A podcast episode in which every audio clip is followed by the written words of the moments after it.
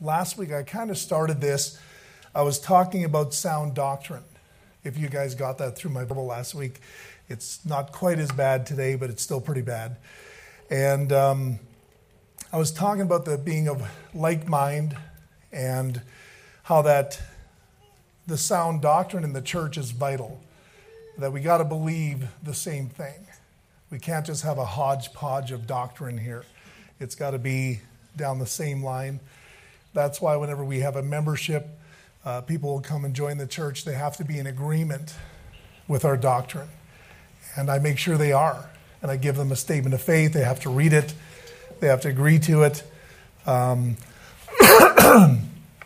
but uh, doesn't mean they necessarily have to understand it all, you see, because nobody really does when they first start. But there's a difference between having a, a humble spirit and a proudful one, prideful one. When a person joins a church, that what they're saying is, I want to learn and I want to become what you guys are preaching here. I want to be like the Lord Jesus Christ in the way that you see him in the scriptures. And I want to replicate that in my life. And I think as long as a person's humble, everybody ends up at the same spot. Amen. It's pride.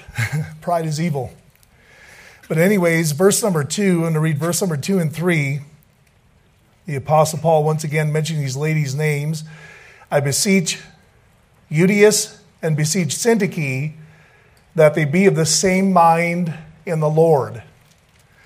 And I entreat thee also, true yoked fellow, help those women which labored with me in the gospel, with Clement also, and with, with the other my fellow laborers, whose names are in the book of life. Let's pray.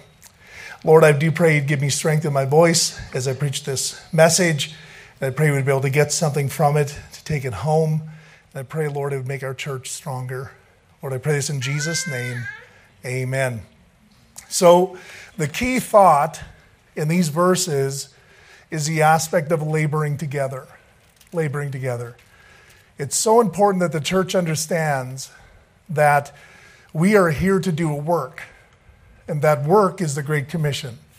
You'll find that in Matthew 28 18 to 20.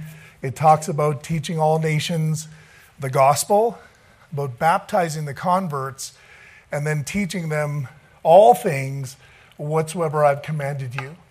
And so it's a three pronged commission preach the gospel, baptize those that are saved, and then disciple them through the teaching and preaching of God's word. And so you are in this room, should be in one of these categories. If you're lost, then you need to be saved. If you're saved and you haven't properly identified in believer's baptism, then that's what you need to do. You don't even need to pray about it. You just know by the scripture that's what you ought to do.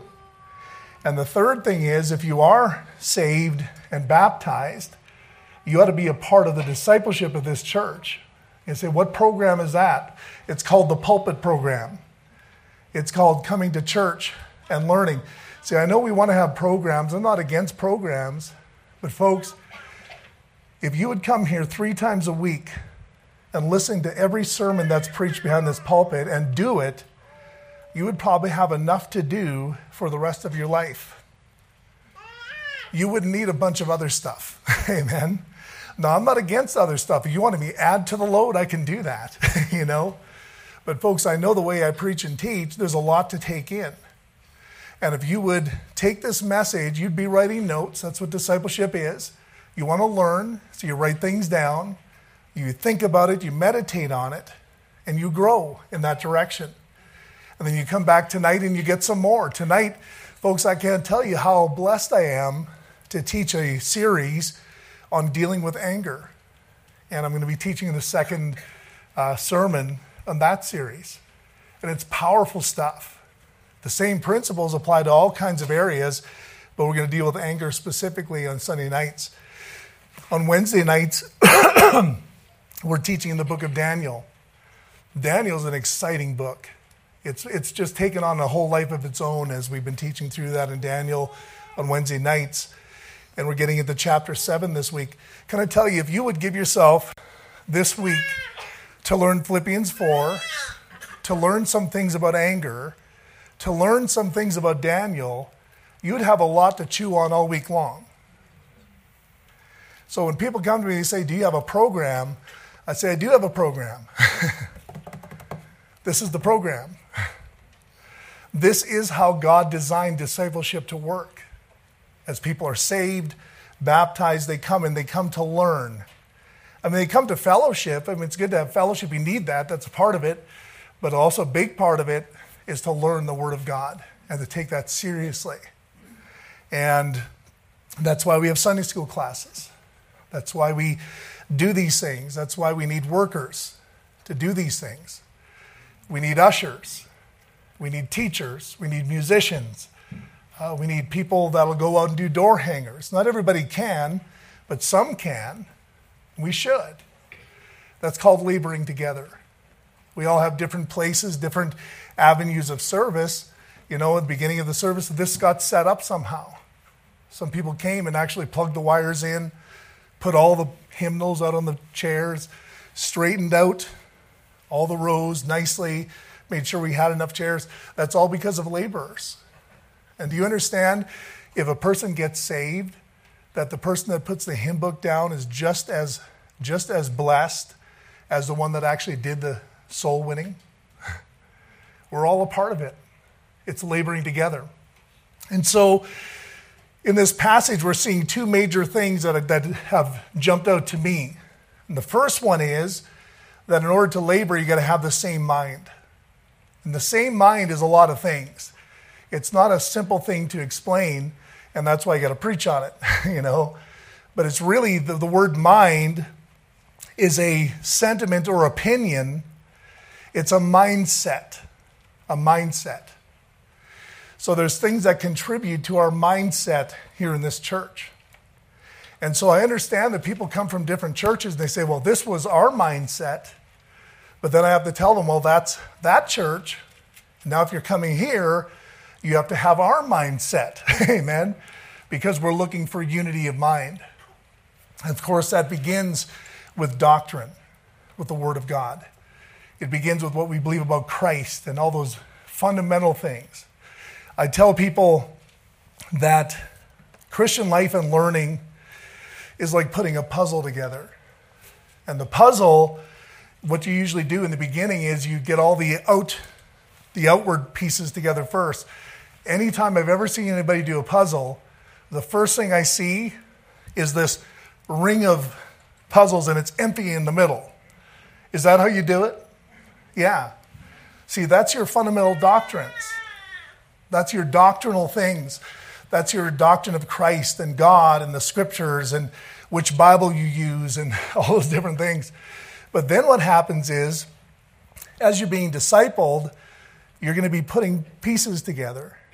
And you're going to start fitting pieces, but it's not going to be connected yet to the outside. So many times I don't do puzzles, so I watch my wife and my family, and they'll have a puzzle, but then in the middle of it, they'll have a loose piece and it's got a whole bunch of pieces in it, but it's not connected anywhere. and that's the way it is.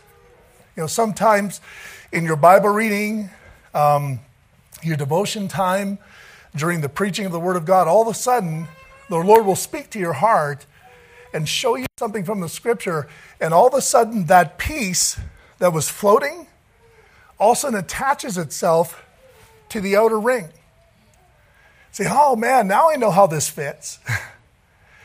and then you have other floating pieces that you begin to connect together. You know, the interesting thing is when that puzzle is done, what do you think that puzzle is? What do you think the picture is? Well, it's Christ. It's all Christ. He's everything. See, He gave us, you know, the, we puzzle together, usually on the cover of the box, it gives you what the finished picture is supposed to look like. And he gave us that here. and we have to put them together personally for each one of our lives and connect them. See, that's what a part of the local church's job is to help give you the pieces, help establish those pieces in the right place so that you yourself can become a picture of the Lord Jesus Christ. That's what this is about. And that takes a lot of people. I can't do this alone. Amen. I was telling my men, we were having a meeting the other day, and I just said, guys, I can't do this alone anymore. Number one, I'm getting too old, you know. but you know, I need I need to share my burdens a little bit. And you know what? They were okay with that. Says, you know, put some on us. And I said, wow, guys. And you know, it brought tears to my eyes because as a pastor, many times you have to carry it all yourself. People to understand that pressure, that burden. And sometimes it just gets to the point where you just can't do it yourself anymore. That's why we brought Paul and Allie here, so that they could help carry that load for us. It's not just to have friends here so we can hang out. Amen.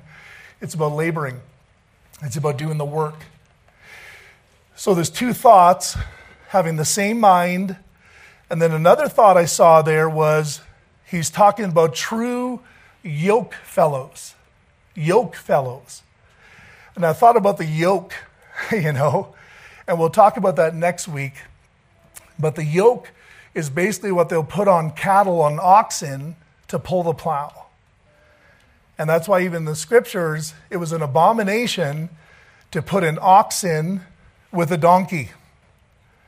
God says, Don't you do that. That's an abomination to me. He was teaching us a principle. He's saying, if you want to pull the plow straight, you got to have the same mindset. You got to have the same heart. You got the same strength. You have the same doctrine. Amen. But if you get a donkey in there, it's going to be pulling itself all over the place. And that's why we can't be unequally yoked, the Bible talks about to the Lord, that's an abomination. And so we'll talk about that next week. But this week, what I want to talk about is this aspect of being like minded. Like minded. Now, the Bible tells us in Ephesians 4, verse number 15, it talks about like mindedness here, and it talks about it as being progressive. So, like I said before, if you come to this church and you say, Well, I don't know if I understand everything that you guys are about.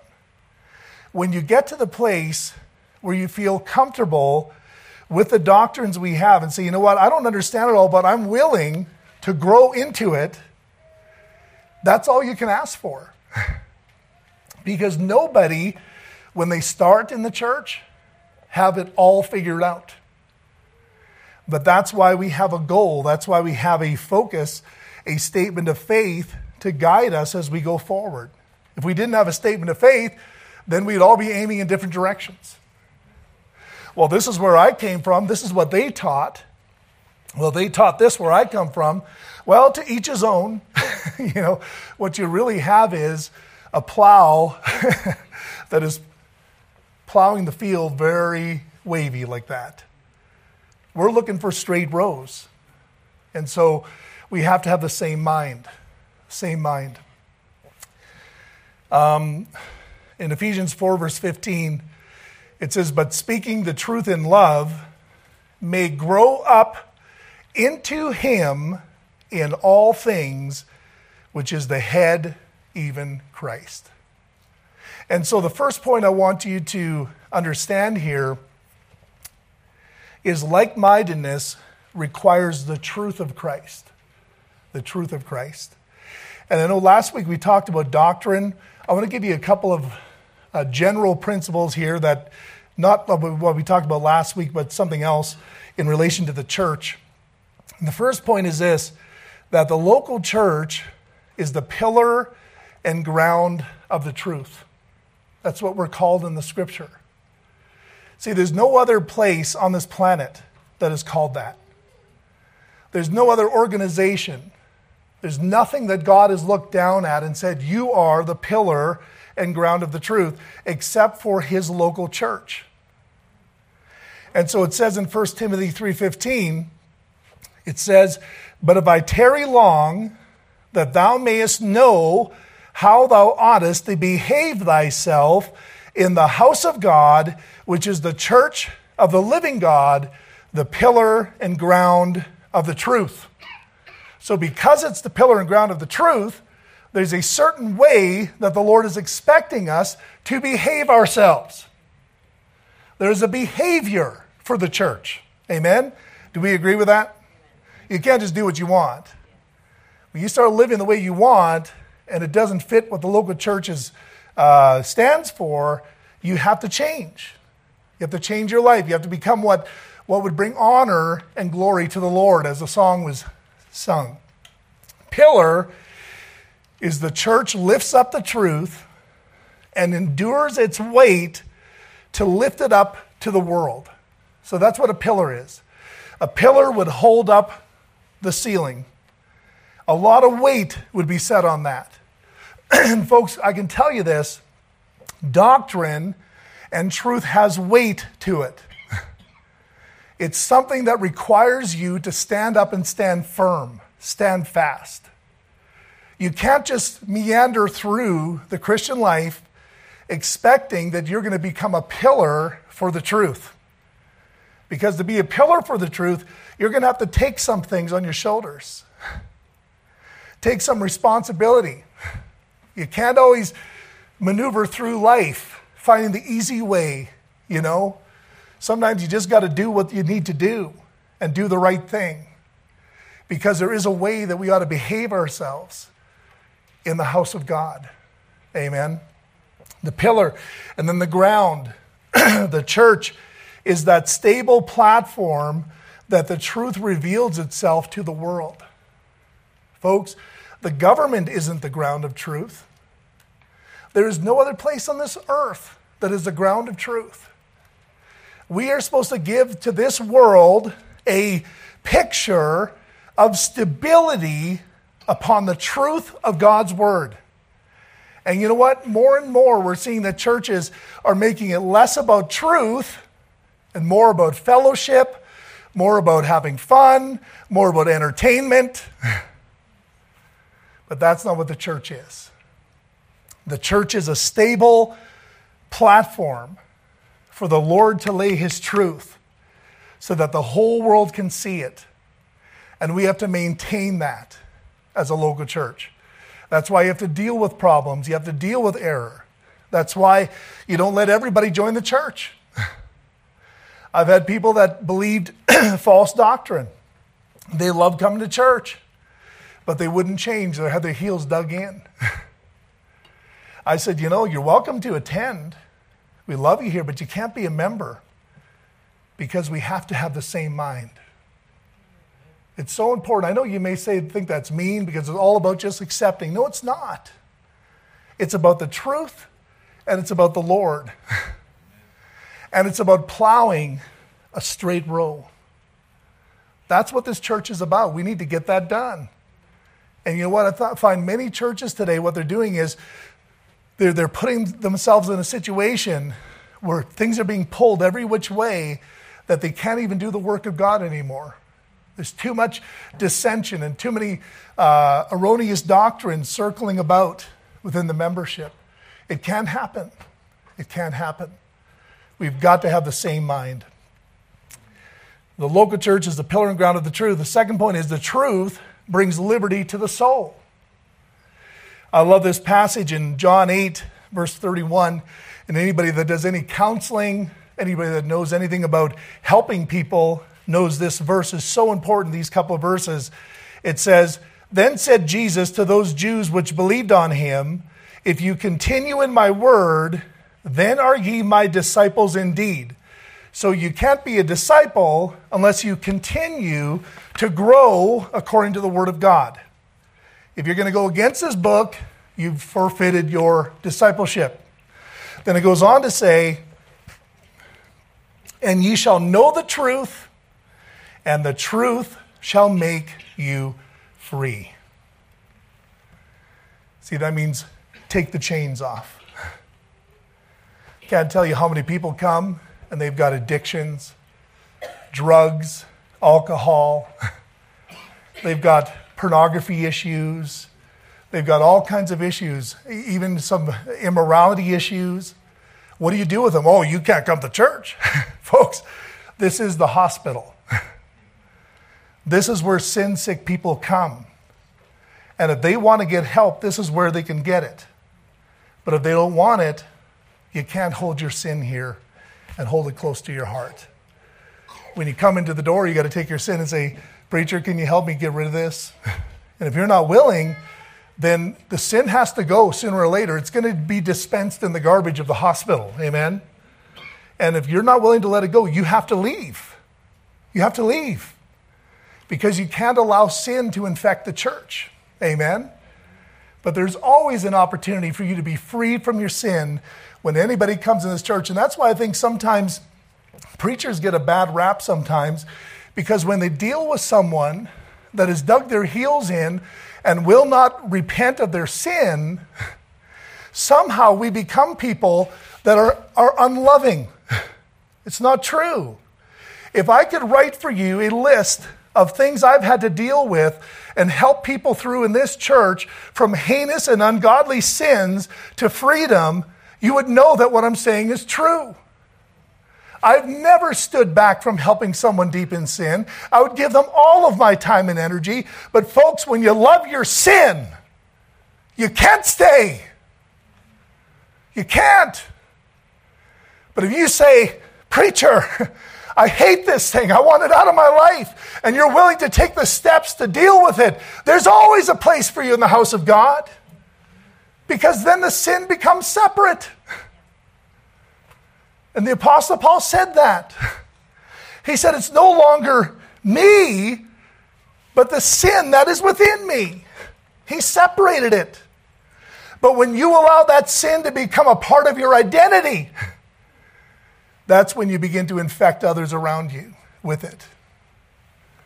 You see, folks, it's so important we understand that. The preachers ought to be the most uh, patient and loving people when people are in sin because we understand. We've seen it a lot. but, folks, we also have to be the ones when people don't want to deal with it, say you can't continue infecting people with your poison. You understand that? And it's not because we hate them. In fact, I'm going to tell you something, this may trip you up. I probably love them more than you because I'm the one that's willing to say it. And you're not because you want them to love you more than you love them because you don't want them to hate you for taking a stand for the truth. As a preacher, we have to do that. As a Christian, you have to do that. Amen. In this church, you have to do that with your children, even. There's a time when your children, if they don't want to do right, you've got to do the right thing. You got to do the right thing. Truth brings liberty to the soul. And as long as a person is willing to give themselves to truth and, and, listen to the truth and allow to be taught the truth, they will become free. It doesn't matter what sin they're dealing with, it doesn't matter how deep it is, doesn't matter how long they've been addicted to it, they will find freedom. That's a promise of God. But they have to continue in the Word, continue in the Scripture. Our love for others reveals that we are of the truth. In 1 John chapter 3 verse 18 it says this, "My little children, let us not love in word, neither in tongue, but in deed and in truth. And hereby we know that we are of the truth and shall assure our hearts before him." That means when we're, we're willing to do the right thing, and to say the right thing that proves that you are in the truth. And your heart can be assured. Amen. There's people that say to, oh, yeah, I'm in the truth. But when the opportunity comes for them to stand, they don't. And that shows you they're not in the truth. Amen. And so we need to be in the truth. That's a part of the like mindedness of this assembly. We have to understand that we have to do, not just talk about it. And loving people is not easy. It cost Jesus his life.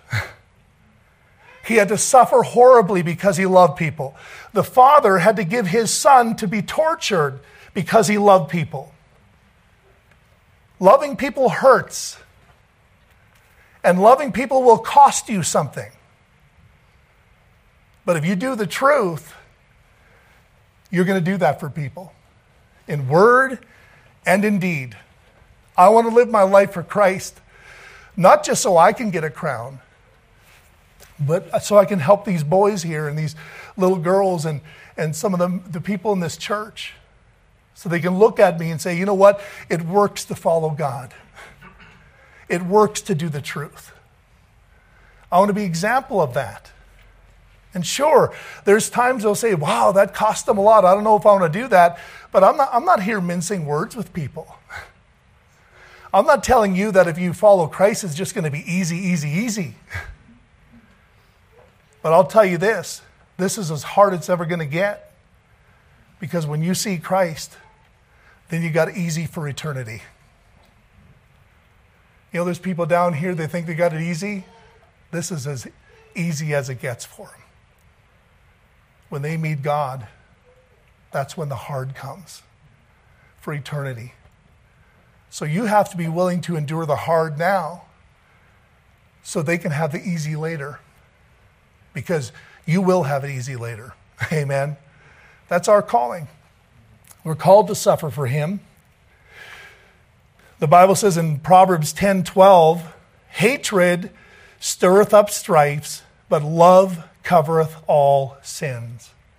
That means when people hate people, then it stirs up problems and stirs up relationship issues. But the Bible says if you love people, you're going to protect them. And there is no strife. Amen. In Proverbs 17, verse 9, it says, He that covereth a transgression seeketh love, but he that repeateth a matter separateth very friends. That's called gossip, talebearing. And I'll tell you something, usually talebearers, when you listen to it, you probably never confirm what they say, and you find yourself already believing it by hearing one side of the story. It's a devilish thing. It's a devilish thing. You know, I've heard some things go around about me and my family. You know, the thing is, I've not had one person come to ask me anything. Yet they're spreading things around. All I know is you don't love us. That's all I know. if you would, you'd be careful. You understand that? See, even here in the church, when somebody does wrong, I don't go run around and tell people about it. You cover it because you want to help them. See, folks, if you really care about people, and let's say someone did do wrong, what you want to do is go to that person to try to protect them, help them to do right, and keep that knowledge as small as possible. But if you're spreading things around like that, if that were true, even if it was true, you're still sinning. Still sinning. But if it's not true, my goodness, imagine meeting the Lord on that. You got to be careful what you talk about. Amen. What you listen to. The Bible says if you love people, you're going to help protect them. And if you find people that are stirring up strife through hatred, they're not right with another anymore but judge this rather, that no man put a stumbling block or an occasion to fall in his brother's way. That, my friend, is a core belief for Christianity. What we want to do, we're not looking to just, oh, what's wrong with you? What's wrong with you? What's wrong with you? what we're trying to do is make an easy road for people to do right. That's what this is about. Make an easy road for people to do the right thing and not throw stumbling blocks in front of them. That, my friend, is sin, according to the Lord. So our love for others reveal that we are of the truth. So how do we fit? How, where are we right now? Are we of the truth? Are we caring about people? Are we protecting people? Or are we being used as some kind of a whew, talebearer? The Bible says, A talebearer bringeth wounds to the innermost part of the belly. That means talebearing will actually hurt you physically. It's going to start playing on your health. You're gossiping. It's crazy. Because when you sin, your three parts spirit, soul, and body all three of these are being defiled when you have a part of sin. Amen.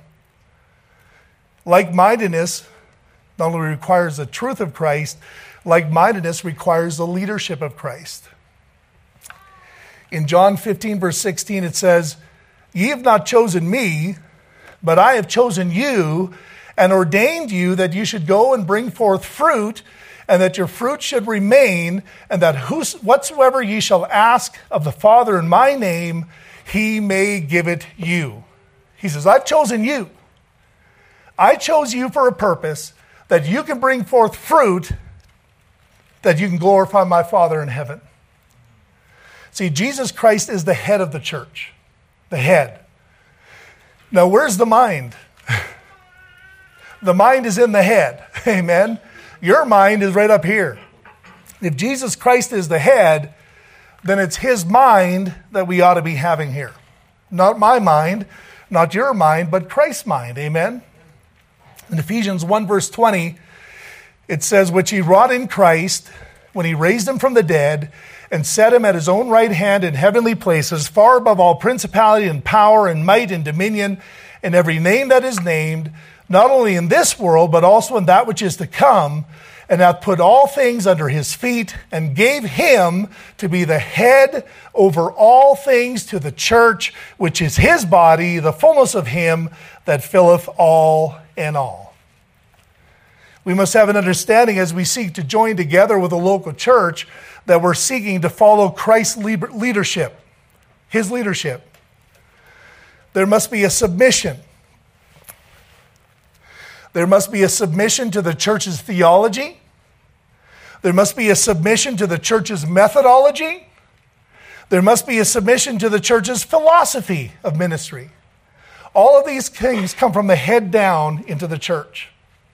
How we treat people, we look at how Christ treated people. What we teach people, we look at what Christ taught people. Amen? How we reach people is how we saw Christ reaching people. The methodology and everything. So when we join together to have the same mind, theology, methodology, philosophy of ministry, that all has to come into unity. You can't have your own philosophy of ministry. You've got to join with what God's doing here, what the Lord has built here. Letter B, like, like mindedness apart, apart from Christ's mind is worthless. I thought this was interesting. In Romans 128, and even as they did not like to retain God in their knowledge, God gave them over to a reprobate mind to do those things which are not convenient. Now, he's talking about lost people, he's talking about heathens. He's saying because they did not want to retain God in their mind, in their knowledge, that the Lord gave them over to reprobate mind. And the word reprobate means unworthy or worthless, a worthless mind. So think about this.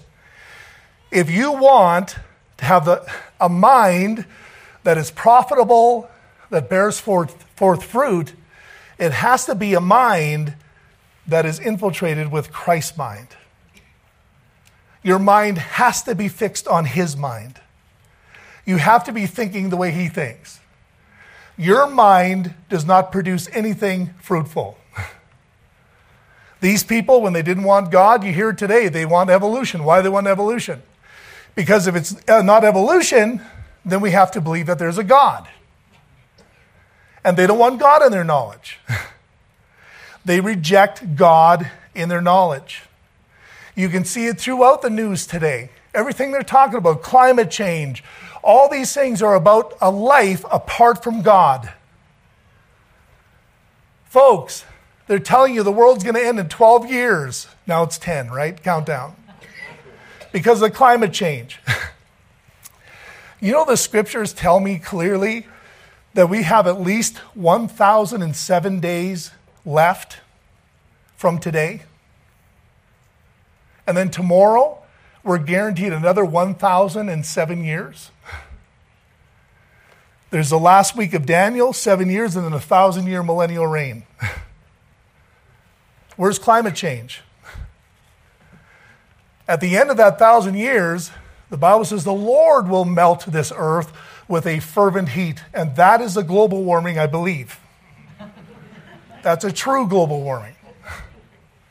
It is. But it's not going to happen until then. Unless the Lord brings it during the tribulation, He's going to make the sun burn people's skin.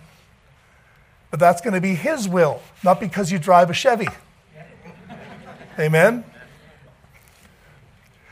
Give me them gas guzzlers. Reprobate. So basically, I just learned from this that if we don't want to have God in our mind, we become worthless and unfruitful. If we're not going to spend time in the Word of God, our mind will become worthless and unfruitful. And so many things will infiltrate our thinking that God has not influenced. And so it's important. And just because everybody believes it, you can get your whole group of friends together, they're all in agreement. Doesn't mean they're right. The people had the same mind to build Babel, but it was a wrong mind. The 10 spies had the same mind, but that was a wrong mind.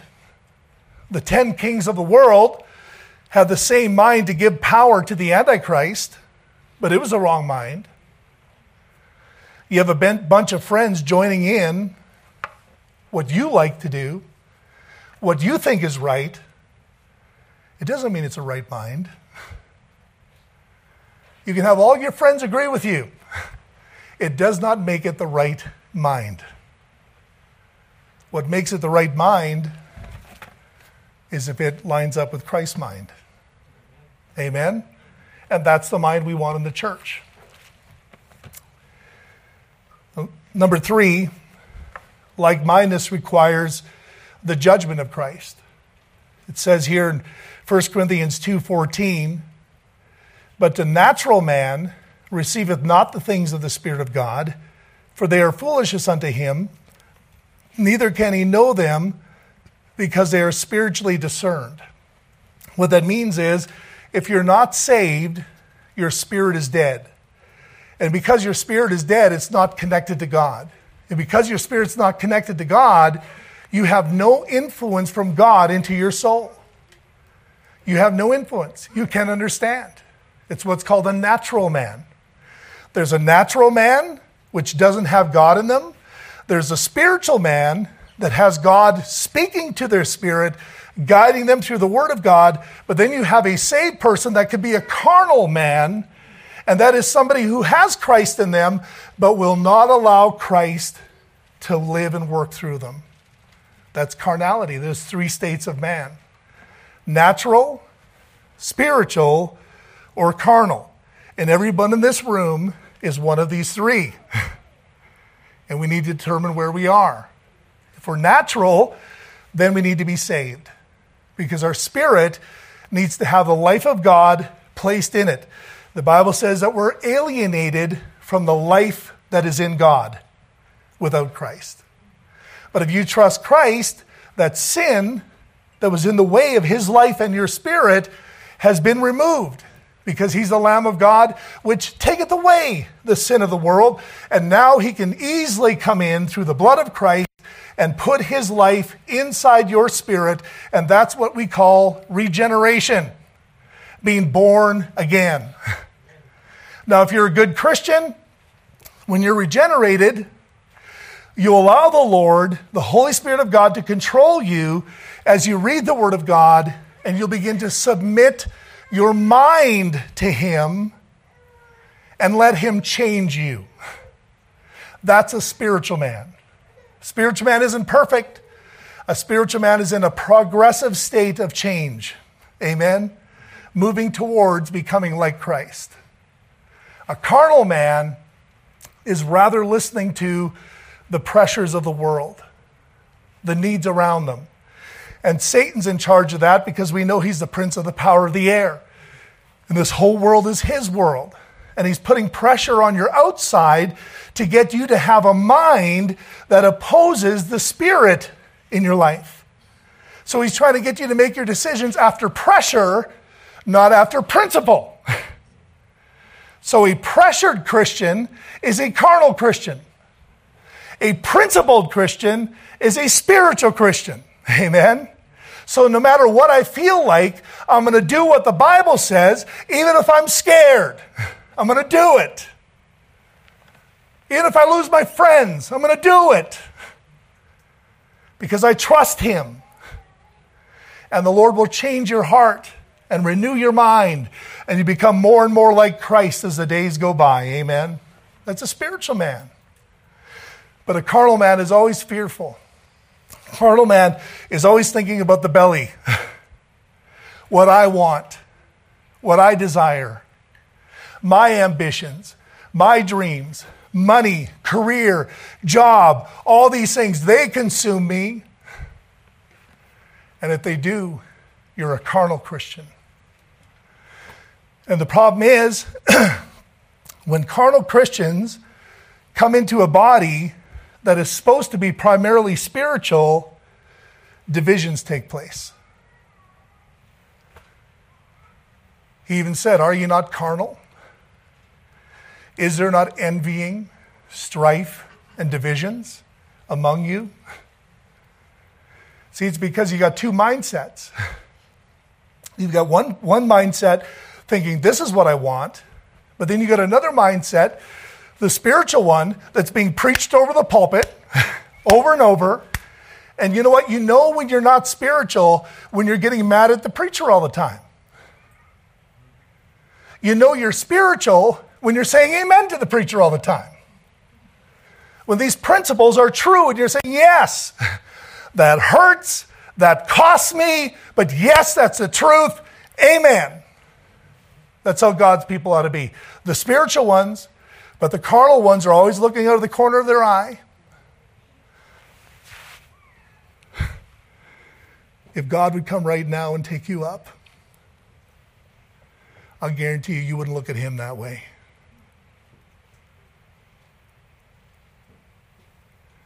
That proud look you have,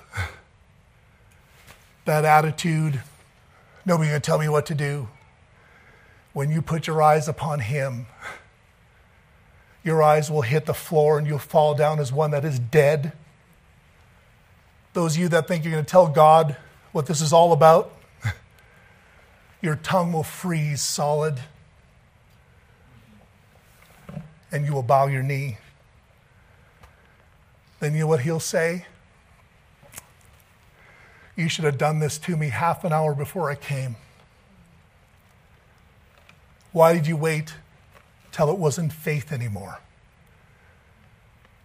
Now it's no longer faith. So even you bowing before me doesn't please me. You know what pleases him? By faith. For without faith, it is impossible to please him. That means today, as a believer, you bow your knee and your heart to God like he was standing right in front of you. That's a faithful man. Life according to Scripture, like the Lord Jesus Christ is walking right beside you. You go to the places that you stay away from where Jesus doesn't want you to go. Amen. Jesus doesn't want you to say because he's standing right beside you. And you know it. But because you don't believe, we say the wrong things, anyways. To penetrate our heart and allow him out. Instead, we're letting the devil work from the outside in. They weren't doing the right thing and they said they were right with God. oh, how great is that darkness? You know, if I'm not right with God, I at least want to be honest about it that I'm not right with God. I talked to them. I knew they got saved. And I said, you know, you know, brother, you shouldn't be doing this. He says, I know Tears and they're crying this. I know I shouldn't be doing this. And I'm, and I'm broken and I don't know what to do. And I try to point him in the right way. I got more respect for that man than a person that comes to church every week thinking they're right with God and they're not doing right. Because at least there you got a starting point. But the Bible says we forget what manner of man we are because we don't take a look into the mirror of the Word of God. It takes judgment. For he that is spiritual judgeth all things, yet he himself is judged of no man. A spiritual man, one that's being influenced in his spirit through his soul outward, is a person that looks at everything in his life and places judgment on it, whether it's according to the scripture or not, proving what is acceptable, the Bible says, unto the Lord. But no, no, we've developed new doctrine today because we don't judge. No judgment here. You're a fool and you're carnal. I'm not saying judging people, that's his business. And you know what? He's already judged in your case. You can tell by your actions. You can go to his scripture and you can find out what he's going to do. That's what the fear of the Lord is about. But what we're supposed to do, we're supposed to judge all things. We're supposed to judge where we're going, who we're hanging with. We're supposed to judge the words that we say. We're supposed to judge the influences that we have in our life. We're supposed to judge all those things. And a spiritual man will, but a carnal man won't. And the carnal man will just say, legalism. And the spiritual man will say, freedom. Freedom. The Bible says there is strong confidence in the fear of the Lord. How can you have confidence in fear? Well, when you fear the Lord, see, you're not worrying about what you don't know, you're being concerned about what you do know. So if you fear God, all you're doing is saying, Lord, I know what you've said, so I know your boundaries. so when you fear God, you know exactly where the boundaries are. And I can't tell you, when you know where the boundaries are, it brings you great confidence. I can walk a foot away from the boundary and not have to worry about it because I know the boundaries on that side. I don't have to always worry, oh, am I doing right? Am I doing wrong? I can know what I'm doing right. I can know what I'm doing wrong because I judge. And our families need that strength. They need that confidence. They need to know whether their home is uh, a home living after Christ or not. Dad, is this okay what we're doing here? Well, no, don't worry about it. Well, that doesn't bring confidence at all. Thus saith the Lord. That brings confidence. That brings boundaries. Amen. Judgment is important. Churches are being destroyed by a lack of spiritual judgment today.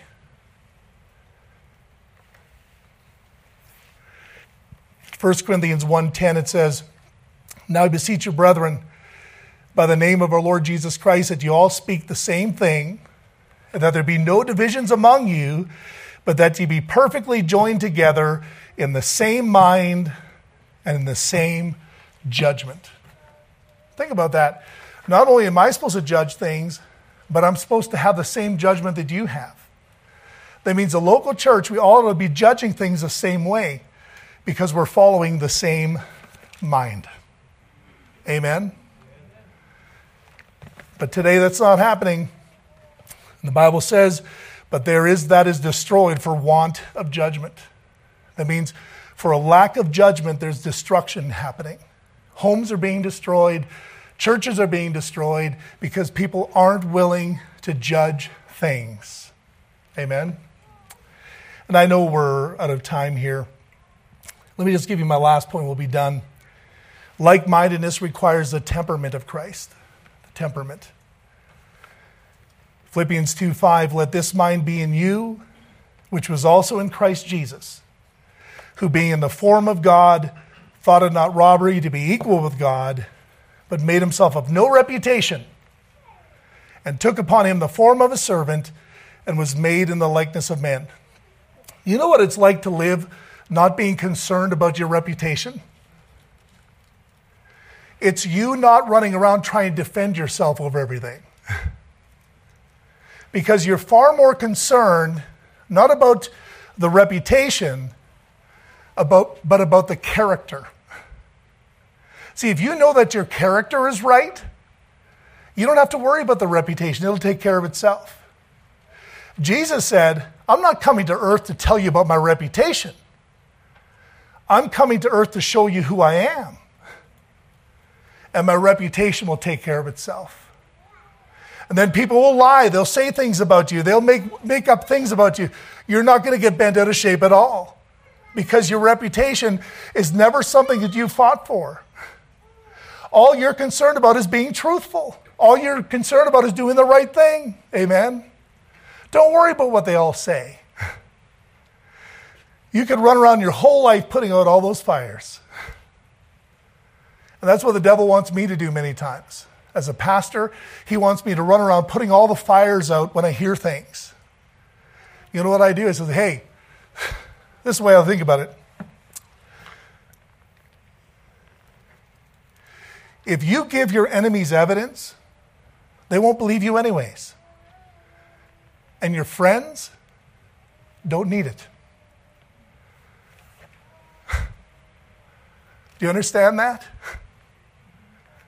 I can sit here and try to defend myself. If you've got yourself bent out of shape against me or someone in the church, there's nothing they're going to say that's going to change your mind. if you decide to get bent out of shape without hearing the evidence in the first place, it doesn't matter what kind of evidence you're going to get, you're still going to be bent out of shape. But if you're a friend, you'll know the character. Amen. You'll know the character. You won't be running around looking for dirt. You'll be looking for the truth, the substance. You'll look at the substance. Folks, the best thing you can do is all the stuff you hear going around, throw it in the garbage can and judge righteous judgment. Because people are being very foolish in the day and age in which we live. But that's why, you know, so I don't get, I, I try not to get bent out of shape. I go through the thoughts sometimes. Maybe I ought to do this. Maybe I got to do that. I could do that all week long. And every time I try to prove myself right, someone will just grab something else that's wrong. Or I could just keep going doing the right thing, keep preaching, and you know what? And let God do the thinning. Let God do the pruning. Let God do the fixing. And that's what I choose to do. Because we got far too many things to do to be putting out fires all week long. Amen? Anyways, humble yourself. The world has taught us that becoming boss means we are accountable to no one. Christ teaches us that becoming boss means we are accountable to everyone. 1 Corinthians 9:19 Paul said, "For though I be free from all men, yet have I made myself servant unto all that I might gain the more." So the one on top isn't the one saying, "I'm going to tell you what to do." The one on top, the one that is a boss says, "I'm going to become your servant." And that's why Jesus washed his disciples' feet that day. The next one is the world teaches us that the greatest is the master. Christ teaches us that the greatest is a servant. In Matthew 23 10, neither be ye called masters, for one is your master, even Christ, but he that is greatest among you shall be your servant. And whosoever shall exalt himself shall be abased, and he that shall humble himself shall be exalted. You know what? If we would believe this, there would be no envy in the church. Nobody, nobody be wanting to get that position. Or why don't you give me credit? we'd have a whole bunch of people scrambling to do stuff for other people. Wouldn't that make a great church? the world teaches us that we must strive to be independent in our lives.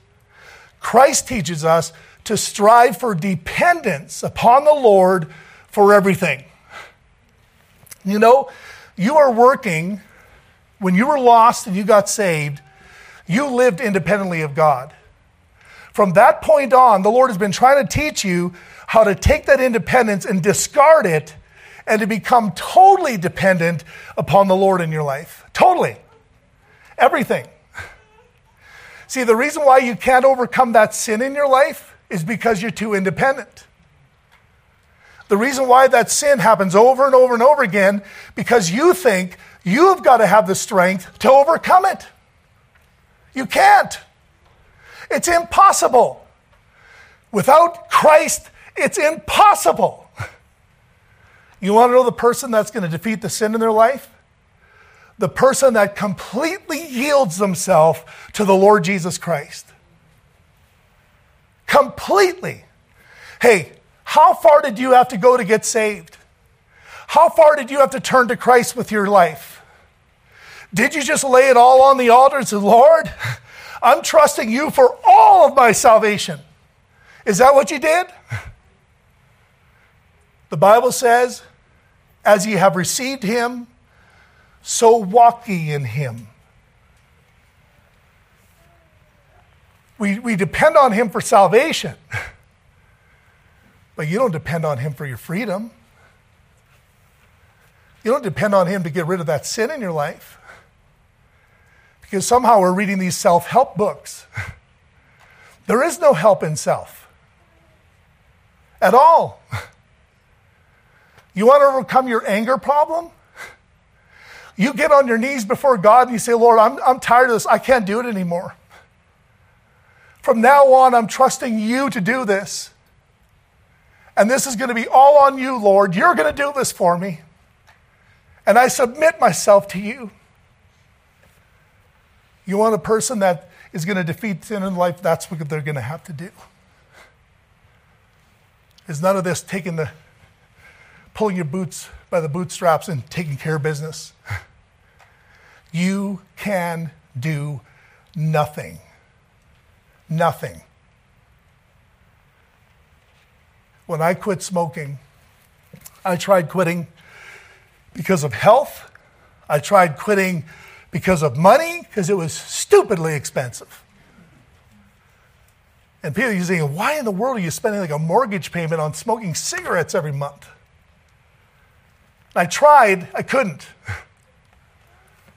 Finally, I had recently got saved. Finally, I got to the end of myself. I just wept. I says, God, I hate this so much. I want this out of my life, God. And I'm tired that I can't have fellowship with you because of this dirty, rotten, stinking sin in my life. Because that's what it is. You're keeping yourself from the very one that loves you, the one that gave everything for you, because you can't let go of your sin. You're harboring bitterness. You're not even talking to God. You've got no fellowship with Him. Forgive. Let it go. Let it go. Oh no, this person did me wrong. That person did you wrong, but you're torturing yourself by keeping yourself away from God every day of your life. You are responsible for that. Amen. It's time that we understand. Wherefore, come out from among them and be separate, saith the Lord, and I shall receive you, and I will be a father unto you, and you shall be unto me as, as my sons and daughters. You got to want that more than anything. If you don't care about your fellowship with God, you're never going to do anything for God. Never. You got to want God more than anything. You've got to say, Lord, this sin, this attitude, this bitterness, this anger, whatever it is, is keeping me from you. I can't even pray and have my prayers heard. I cannot get blessed of God. I've got no power to win my children the Bible because I'm not right with God. I'm sick of it. I'm sick of it. I'm sick of not having the Lord in my life. I'm sick of the separation. I'm tired of it. Life. Oh, he's just waiting. He's just waiting. He's waiting for you to get to the point where you say, I cannot do this. There's nothing in me. Nothing. And he's wanting you just to come with that humble heart. Lord, I want to come back to you. That's how the prodigal came back to the father. And the father was standing there, with arms outstretched. Humble yourself. Humble means, Lord, I've got nothing. When you got saved, you said, Lord, there's nothing in my hands for, you to, for me to give you in exchange for my soul. He says, That's okay because my son did it all. And he received you. When you're dealing with sin and problems, you do the same thing. Lord, there's nothing in my hands that I can do for you except confess this is wrong. He says, Son, that's why my son died for you, and he'll receive you. Amen. Aren't you tired of that sin? Aren't you tired of that separation? It's going to go away when you're willing to bow your knee, bow your heart before God. Then you'll have.